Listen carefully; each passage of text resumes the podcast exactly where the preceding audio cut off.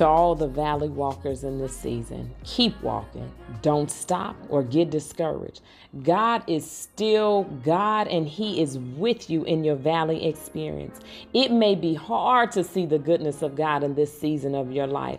And I can imagine Job during his valley experience feeling lost, disregarded, and alone. I can only imagine wanting to be out of the valley experience because I've had plenty of valleys that I wanted to be out of.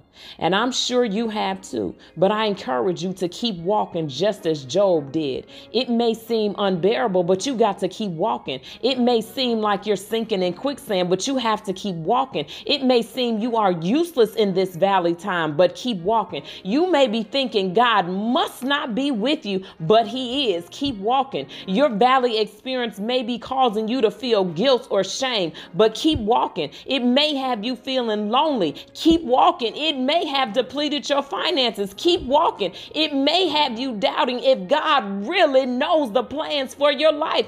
Keep walking, and you will see that yes, He does know the plans for your life. He declared it in Jeremiah 29 11 that the plans He has for you are for your well being and not for a disaster, but to give you a future and a hope. You see, His blueprint for your life doesn't need a second set of eyes or an approval. His plan is solid, secured, and for your good. So, in this season of your valley, whether it lasts one day, one year, or multiple years, God is in the valley with you. Look up to the hills for your help while you're in the valley. Look up to the saving power of God so you can be strong in the power of His might in your season. Look up and grab God's hand to keep on walking. Look up and see your victory. Look up and see that you won't always be in this valley. Look up and know that God has you. Look up and know that if it's your time to be a valley walker, walk in it. He is still God and He is still with you.